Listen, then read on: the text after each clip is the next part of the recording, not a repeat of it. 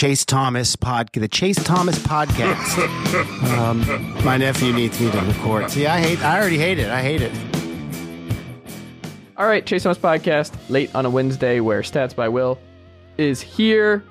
Stats by Will taking a break from just killing it in his Tennessee basketball coverage with his know your enemy, know your team, know what's on the schedule, know what's coming Tennessee basketball's way, know what Candace Parker thinks about Geno Auriemma at UConn, all that and more on statsbywill.com.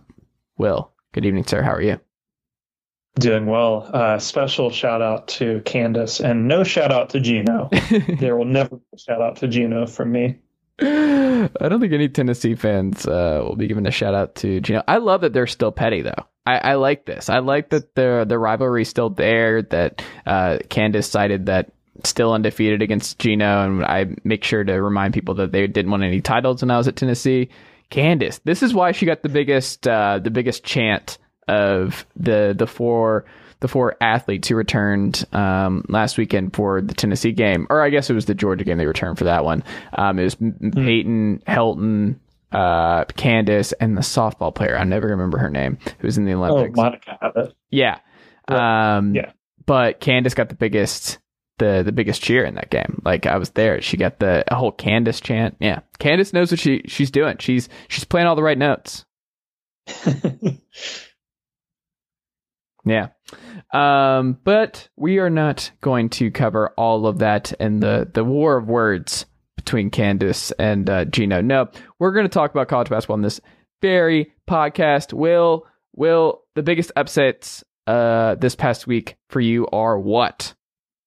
Or were uh, what, very rather? Convenient very convenient we get to record this after number one loses. uh, that's kind of like the obvious one Ohio State beating Duke. I wouldn't say that's like, a, I would not call that a huge upset, to be honest, because uh, I think via KenPom, like Duke was like a three, four point favorite. It's, I mean, you don't really get over the moon when a three point upset happens in most sports, but it's always cool to see number one lose. And it was really strange to see Duke seemingly completely lose their cool offensively down the stretch of that game. They scored one point in the final five minutes. And I, I think it is more surprising than th- the three point uh, spread or whatever would have indicated because you got to consider the direction both teams looked like they were headed in beforehand. Because, I mean, Ohio State did not look good for most of November. They had that Akron opener where they should have lost. Uh, they have multiple losses in November, including uh, to a Florida team that, you know, maybe Florida is looking better than expected, but that's still at that time not like a, a loss you're thrilled over.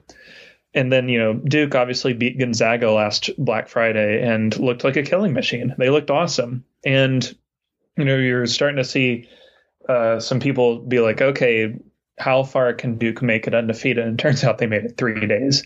Um, so, I mean, narratives to swap that quickly is fairly unique for this early in the season. Uh, just like I still believe that Duke is obviously a very good basketball team, I still believe in Ohio State. I think they're a top 20 team in the sport.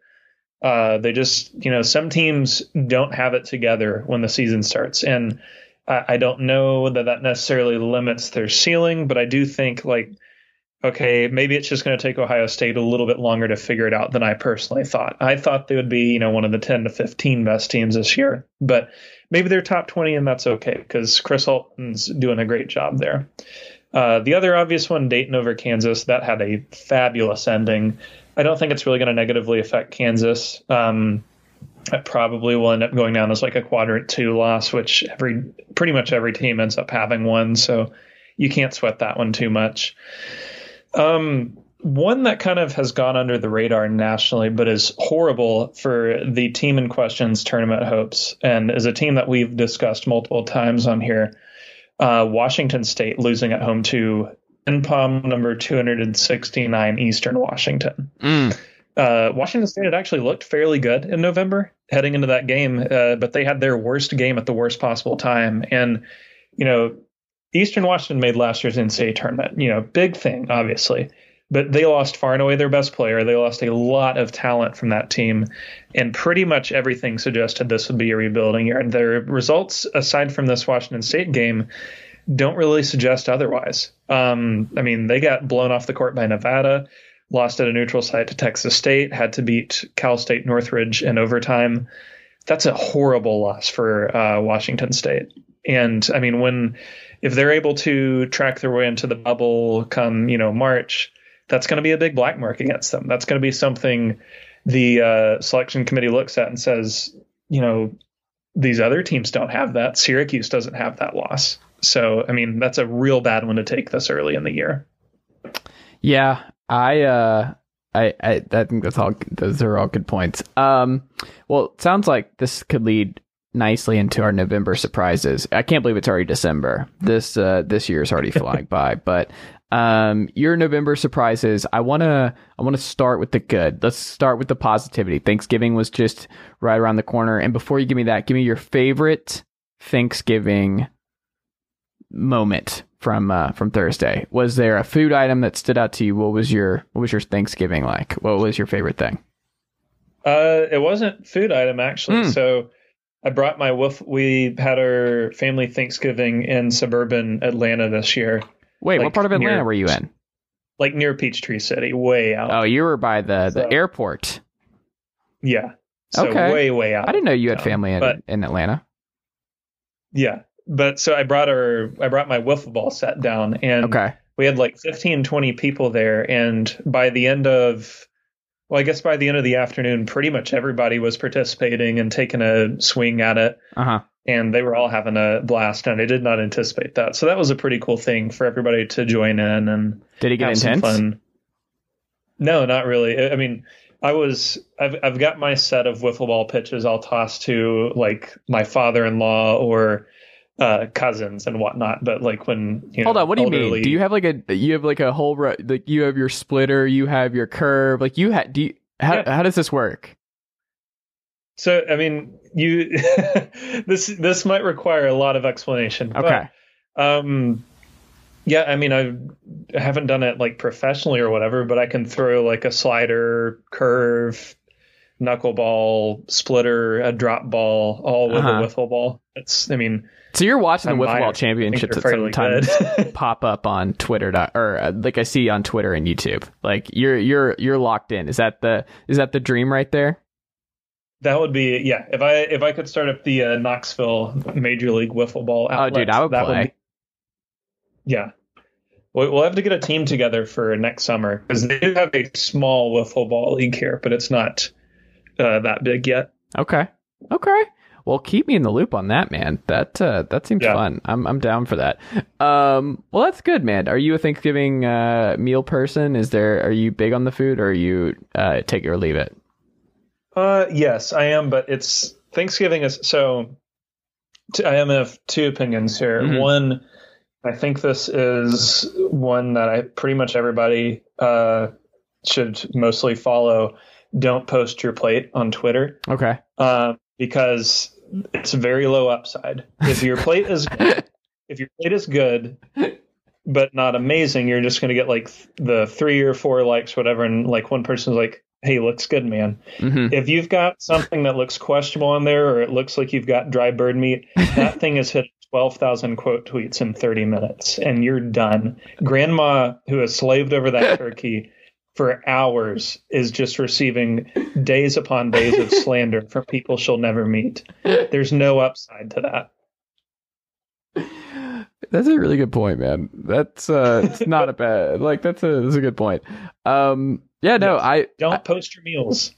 Well, I get a lot of thing at Thanksgiving is always mac and cheese. Well, also, just I mean, you can't go wrong mac and cheese, but I don't know. I think it's just there's no there's no upside in mostly just posting your meals in general. Like the, the best case is like you said, lukewarm, the couple likes of like, oh, Chase is eating well tonight, or what is this? Like, there's no there's no like, oh, what an exquisite meal. Here's a bunch of quote tweets about like how awesome this is and how perfect it is. There's uh there's a very low likelihood of it uh, going viral or, or getting a lot of interaction and engagement from from that. No, I'm a big Hawaiian roll person, so the Hawaiian rolls were in mm. there, and uh, that's all I need. I need my Hawaiian rolls, and I'm I'm good. Yes, that's a good pick. Um, well, I also stopped at Buc-ee's on the way in. Did you make a Buc-ee's pit stop on the way to Atlanta? Yes, on the way in. And so, did we I, just travel I, like side by side and have no idea this past week? We probably did. Did you go on uh, Tuesday? Oh no, I went Thursday morning. Uh, okay, so we we came back Friday, but Mm. yeah, we stopped at the Buc-ee's in Calhoun, I think. Calhoun, Something- Georgia, man. I got the T-shirt. See, I, I didn't get the T-shirt, but I always get the uh, the brisket sandwich while I'm there because it's like kind of oddly good hmm for especially. It's for kind of oddly good. so I don't know. I quite like Buc-ee's. I mean, it's just they've got that terrorized. Like beef jerky wall. they have a beef jerky wall. They have everything. Like it's literally a madhouse. Can I? Can I? Okay, I, I'm gonna. I'm going to reveal a secret to you and the listeners on this very podcast. Will Yes. I was in a I was in a bind on the way back. I stopped. We stopped at Buc-ee's. It's basically our halfway point for us to get to Atlanta. So I usually fill up gas, stop, stretch, that kind of thing. So Buc-ee's is just a nice little middle ground between uh, Atlanta and Knoxville. But I uh, I went to get my my my dark roast coffee. So when we were coming back though, um, it was slammed on Saturday because we were trying to get back for the Vanderbilt game, and it was slammed, dude. Like slam, slam. Like Buc-ee's is generally speaking pretty slam, but this was like another level. And I was like, I'm holding this coffee and I'm standing in line, and I was like, and I pulled up Waze on my phone, and I was like, ah, if I wait for this, we're looking at another 15. I don't know when we're gonna be able to get into the game. So I'm like doing the math on like how much time it takes for us to get home, drop the dog off, turn around, get to Neil, and all that kind of stuff. And I was like, ah, I don't know. And then we're listening to uh, Ohio State, Michigan, and Georgia, Georgia Tech. And I'm like, ah, I don't know if I want to do this. So, and I was like, but I already committed to the the large coffee, and I I, I was scrambling. Will I was scrambling, so I had to make it a, a, just a, a split decision because I was like, I'm not doing this. I'm not doing this today. I cannot. I want this coffee. And I walked around, but it was so busy. I didn't want to just throw it away. I didn't want to just go back to the the other side of the store and uh, take it back to the coffee section. So I was trying to find a place to just accidentally pretend that I left my coffee somewhere in the Buc-ee's without anyone noticing. So I walked around and I just I spent like 35 seconds trying to find the right place to like at pretend that I forgot I set my coffee down and forgot it. And I just walked and walked and unfortunately high area in the kids section is where I found that I could just place it up there and then just be like, oh, where did my coffee go? And uh, got out of there because I was like, I'm not waiting for just a coffee for 20 to 30 minutes for this. I can't do it. Got other places to be. So I hope that uh, some kid did not uh, get a large dark roast coffee and ruin his parents' day on uh, on that particular step. Oh, that's incredible. Man, so well, we got there like late on uh, Mhm. Tuesday, so I didn't get the coffee game, but I did. I loaded up on. So they have. This is a very old person's buy, but they had apple cinnamon granola, and it's probably a delicious. honestly, top five snack I've had in a long time. I don't. I know. I think the listeners should know I have a strange diet where I really don't eat like potato chips or any of that, so I don't Okay. get a lot of joy in my life. So apple cinnamon granola is going to rank like 500th for most people, but for me, top five. Do you have a very strict diet? Generally, yeah. I don't. I don't snack very often. I don't Okay. go outside of meals too much. Interesting. So you don't like you can you you get the discipline to to pull that off. Yeah, it's it's required a lot of mental training to do so. I used to be horrible about snacking all the time. Yeah, snacking. It's uh the sports renaissance woman is a snacker. I'm not really a snacker. The way I get around snacking is coffee. Like I just whenever I turn, I'm just like, oh, take a sip of coffee. That's how I get around it. Um, that's really my thing. Or I'll just do a piece of toast with like Nutella or peanut butter on it. But I I'm not a big snacker. Um, which naturally brings us back to the November surprises. Will. We took a side road. We took a side road. We uh we we stopped in Calhoun, Georgia. We're back on uh, I seventy five. Um, We no, we took a side road and we couldn't get back on the interstate for a while. which is also uh, I mean Cleveland, Georgia. That's a that's a possibility. Athens, Tennessee.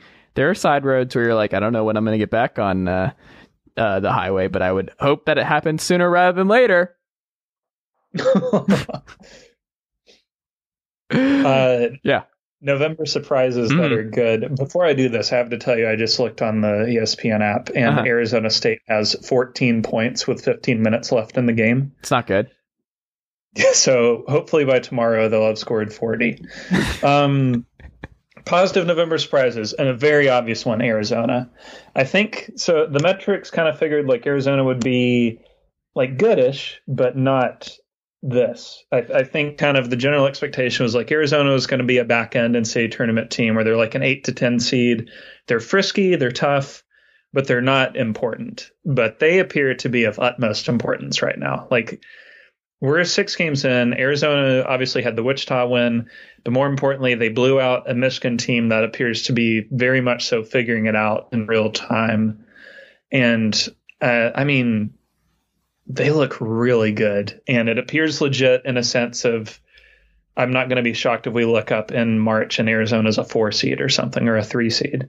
I think they once you get past the UCLA level, they're probably the second best team in the Pac-12 right now uh, which I obviously didn't expect. Uh, we'll get to a another negative surprise here in a minute in the Pac-12, but um, Arizona looking really good. LSU uh, finally has decided to play defense, so I would like to congratulate Will Wade uh, in his, I guess, fifth season. No, we're not congratulating Will Wade for anything. We're not doing that on this well, podcast. Well, I think it's good for him that he finally figured out in year 10 of being a head coach that you have to do both sides of an equation rather than one. Um, that appears to be very difficult for him prior to this season. So good for him. Um, yeah, I mean, they are playing way harder on the defensive side than I thought they would. Much, much more difficult to score on them than it has been in years past. I can still see where when they get to play like Auburn or Tennessee or Alabama, where it's going to go wrong, where, you know, their sort of high octane style defensively doesn't produce many turnovers and instead leads to a bunch of open threes. But I mean, this seems like a style that's going to blow out a lot of bad teams. And I mean, to my eyes, there's like about eight good SEC teams. And so, I mean, they should be able to rack up plenty of wins in SEC play, like 10 to 12, and be, you know, a better than expected team. Uh, last good surprise, and the one that I personally know the least about because I just didn't expect to have to know anything about them this year, is Iowa State. Um, Iowa State going in there, and I know I have said a lot online and on this show about how much I disrespect Memphis's offense and their uh, system. But even so, Iowa State scoring at will on Memphis was not something I saw coming at all, especially with the group they had coming into the season. I thought it was going to be really hard for them to find points, and they found them with ease against Memphis. And I think Memphis is a top five defense. So that's a team I'm really curious about. And I think it kind of you, you, I mean, you don't want to crown a team as the sort of September Heisman of college basketball, but Otzelberger appears to be legit. Um, I think that's a dude who's gonna have them rolling in the in an Iowa State sense, rolling in the sense of like you're making the tournament yearly pretty soon. Three bad surprises. I'm just gonna rip them off real quick because they're all Big Ten teams, which is mm. tough for for me uh, Maryland, Illinois, and Michigan. Maryland's kind of an obvious one. They have sucked for the vast part of the last three weeks. Uh, Biggest I, reason I is what, what fixes there. Why Maryland's bad? Yeah. Well, I mean, it's the the the whole thing just doesn't appear to be working there offensively. I mean, we're we're sitting here right now. You know, they play Virginia Tech tonight, and we'll see how that goes. But they're shooting 28% from three. They're not really getting anything done on the glass. They don't force turnovers. I mean, the whole thing there is sort of predicated on we're going to have to win games by way of getting easy buckets and you know getting over the hump defense or defensively and it's not coming together. I mean, at best right now, that's a team to me that looks like a 10 seed and that's a preseason top 25 squad that's that's not a good basketball team right now. Illinois and Michigan are a lot more fixable. I think Illinois' deal is they're just trying to figure out who the new Ayo uh, Dosunmu could be for them. I don't think it's going to be Curbelo. Kofi's just, just a little bit of time. Ready yeah, Kofi missed some time. I think they'll be fine at season's end. Like right now, they're 23rd on KenPom, and I would not be surprised if by a season they're back in the top 10. Mm-hmm. There's just a lot of talent they have there. Like Trent Frazier's very, very good. Um, but it's going to take some time for them. And Michigan, same thing. I think Michigan is going to figure it out as soon as, and it's kind of unique in modern college basketball to have to do this, where you play a six foot eleven and a seven foot one guy together. But the fix for them is pretty much just you got to play Hunter Dickinson and Moussa Diabate together, because when they're out there at the same time, it is borderline impossible to score at the rim.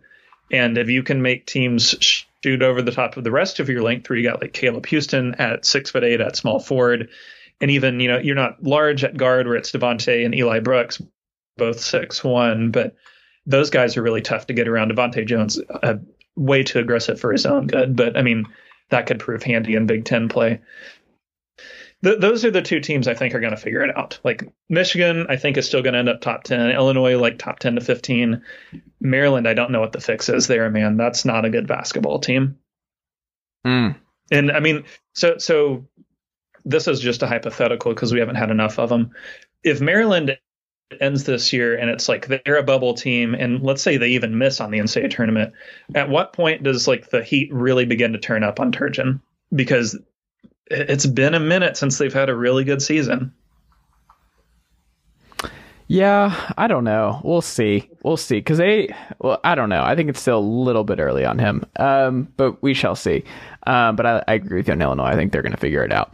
Um, who, in your estimation, has the most to gain in December? Uh, I got three. I got two that are most to gain, and one that's just lots to lose. Um, Notre Dame really needs a win. Uh, this is it, right? Like he he. This is it. I yeah. don't know. You can't keep this going after another year. This is it for him. No, I think this is probably the end of the road. Them blowing it in both the St. Mary's game was worse because that was closer, but them uh, also not being able to pick one off against A&M or Illinois is those are not good. Uh, and A&M is on track to be a quad two loss, so their best win right now over High Point, which is horrible. But I mean, they're going to have two big opportunities the next two, sorry, next three Saturdays. Well, two of the next three. You get Kentucky at home, and then you play Indiana on a neutral court. They absolutely must win one of those to be back on like tournament track because right now it's not looking good. Because I mean, if you don't pick up either of those, the ACC is not good this year. I don't know if you've been keeping track. They are the number five conference on KenPom and falling like a rock. Like mm. they are close to falling to the Pac-12 and being the sixth best of the Big Six. That's not good. So your amount of big marquee wins you can get in conference are dwindling by the day. They've got a, I mean, I mean, really, the ACC Big Ten Challenge is going on to, right now. Yeah. I mean, they absolutely have to beat one of Kentucky or Indiana to be mm. relevant. Um, other than that, UNC big game tonight against Michigan, but they've got two more uh, this month that are of importance: UCLA and Virginia Tech. All three could be quad one wins uh, for a team that has looked rancid on defense, as the Tennessee game showed. The team that's got lots to lose here is Oregon, who had a horrific, horrific November. Um, big pat to myself. Congratulations to me for calling that Oregon being number 12 was utterly insane and indefensible by any metric. Um, 32 point loss to BYU, 29 point loss to Houston, 12 point loss to St. Mary's, best win over SMU. That's a really bad month. Um, and you know, right now they're almost outside of the KenPom top 50 the reason why it's not lots to gain here is you really only have one shot at a marquee win. They get Baylor at home in a couple weeks, which is obviously huge, but their schedule is frisky. So they play UC Riverside, who could win their conference, Arizona State, who's not great, but is not going to be an easy out, Stanford on the road, and Colorado at home. All four of those teams are 110th or better on Bart Torvik's site. And I mean, if you want to be the top 15 team everybody pretended you were for six months, you got to go four and one in those five games. I mean, nobody's going to be upset if you lose to Baylor, but a lot of people are going to be upset if you lose to Stanford or Arizona State. Mm.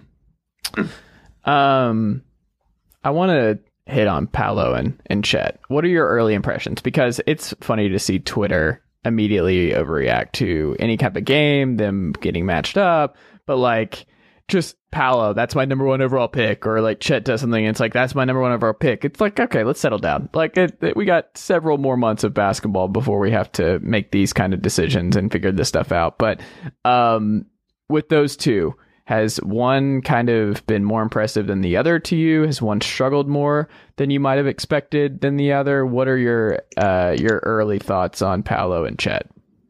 Um, sorry, I was trying to find the tweet that the uh, that UConn blog No Escalators sent out that had me tearing up. um, a week. I was during the UCLA game. Absolutely insane to think that it was just 12 years ago. Chet Holmgren first caught the nation's attention when his parents released a balloon into the Colorado sky. God, that one got me good. But anyway, is it so? Is it like? It's That's not funny. a hot take, of course, but maybe is it the take to just be they're one A and one B? Because I think statistically they're dead even right now on you know value above replacement metrics. Yeah. They're the same. So I mean, I would say Paolo seems a little bit ahead. I wouldn't say it's a blowout by any means. I think they're both the top two picks. Uh, Paolo's more athletic and seems to have it a little more together from a confidence perspective offensively, but uh, Chet really, really good defensively. Um, I thought. I mean, he got he got a couple of bad foul calls in that Gonzaga Duke game, but then again, seemingly every player got a bad foul call against him. I don't know what was up there. Um, I mean, I'm I really wish we could see them play each other again. You know, I wish this was not a thing where it was just one off in November. Hopefully, we get an NCAA tournament game with these two because that would be a pretty ideal chance to get you know one more game of data between the two. I think that's a possibility. Um, I think that's a distinct possibility. Um, are you buying into any Wisconsin uh, upside at all? Um, one to ten scale, I'm at a six with them. Okay. So I like what I see so far. I think the uh, the underlying metrics there actually back up them being pretty good, but I need to see more. Um, them losing at home to Providence prior to their uh, Maui Las Vegas run was nasty. Providence is not good. Uh, specifically, I want to see what Wisconsin does against Indiana and Ohio State next week.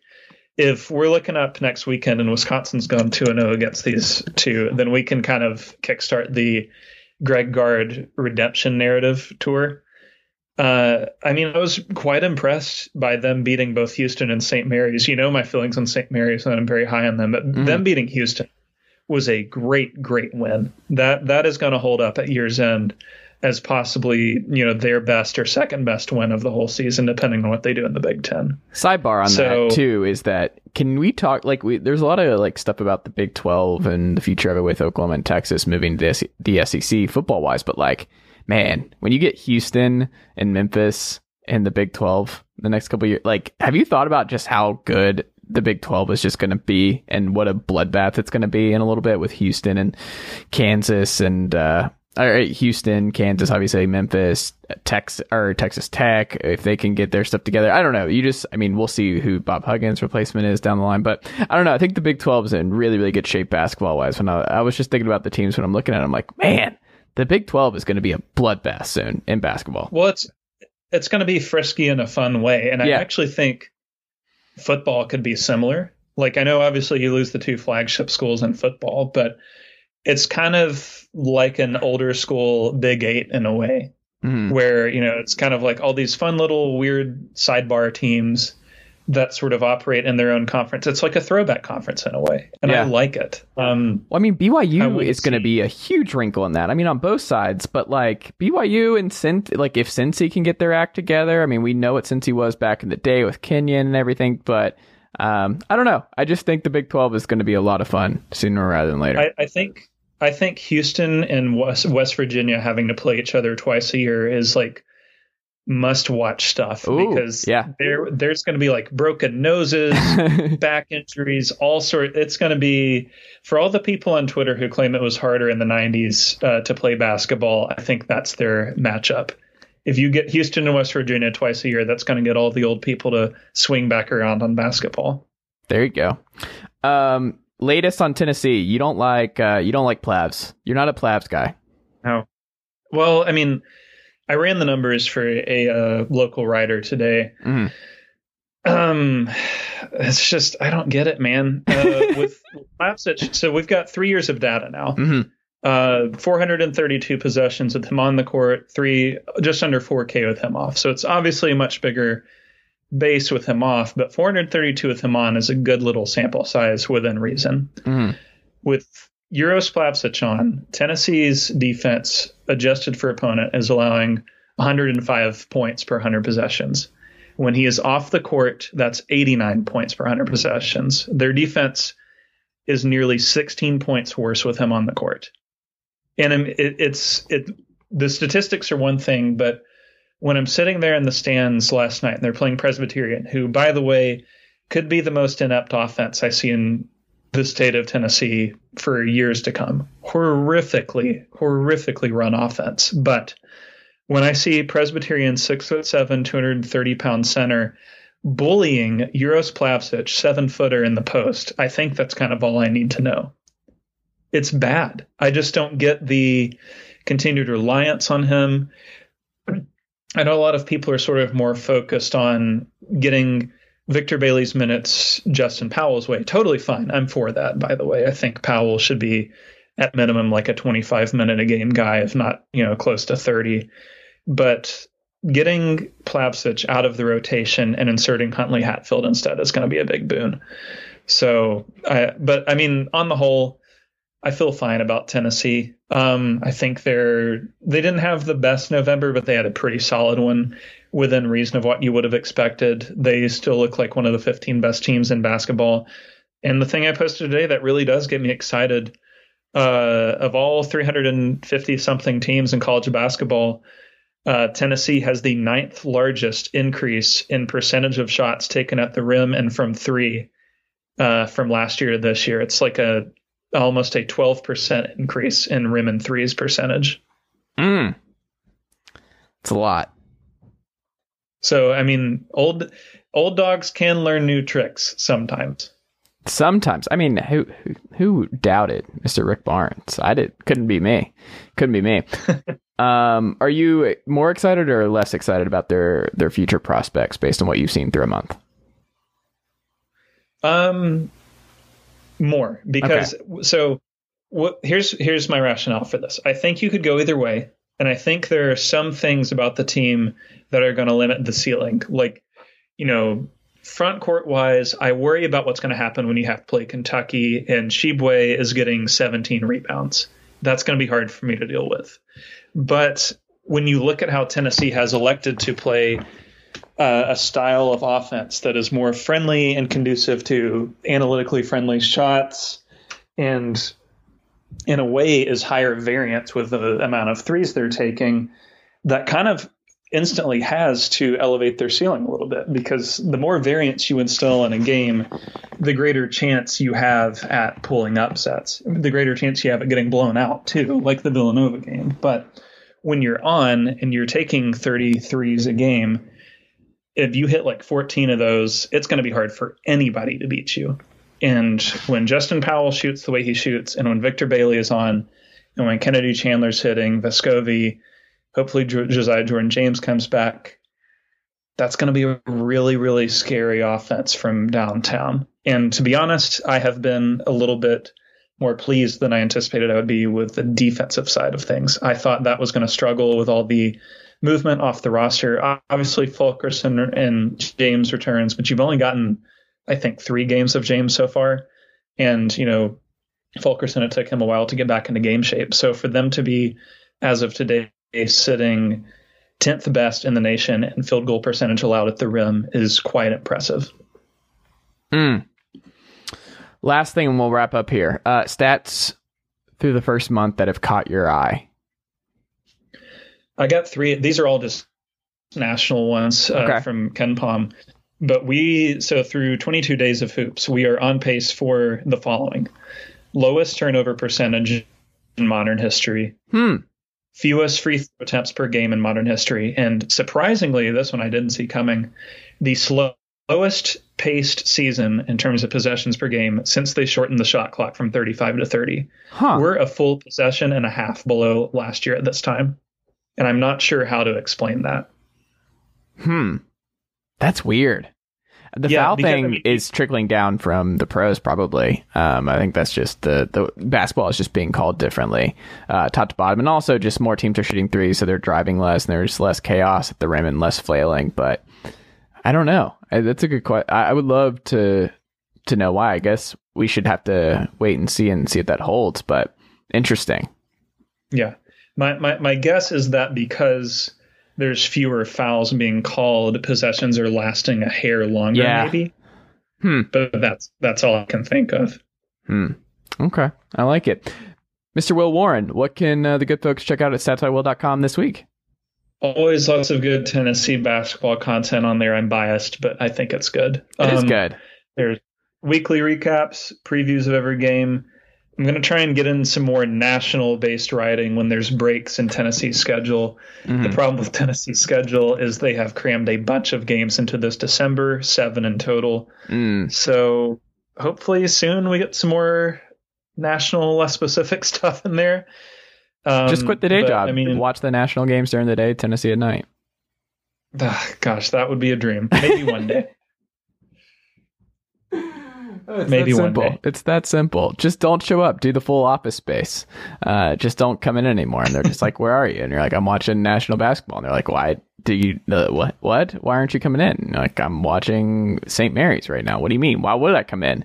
And then you just you just own it. You go super confident about it when they're just like, "Where where are you, Will?" And you're just like, "Again, I told you, it's Syracuse, Maryland today. What what do you mean? I'll be in in like 4 hours. I got to do some film work." And they're just like, "Okay." And they're like, "Where's Will?" And he's doing film work on Syracuse. And then it just becomes a thing. You set the precedent. You just got to be confident enough to to set that precedent early on and then see what happens. Then you work your way up and then suddenly you're you're the president. I think that's how all that works. Man, it would certainly help with my sleep schedule. You're, I mean, who are you telling? Uh, Stats by Will, always a pleasure. Follow you on Twitter. Go bookmark statsbywill.com. If you have not already done so, go check out all of his great work throughout this season. Will, I will talk to you next week. Awesome. Thanks for having me on.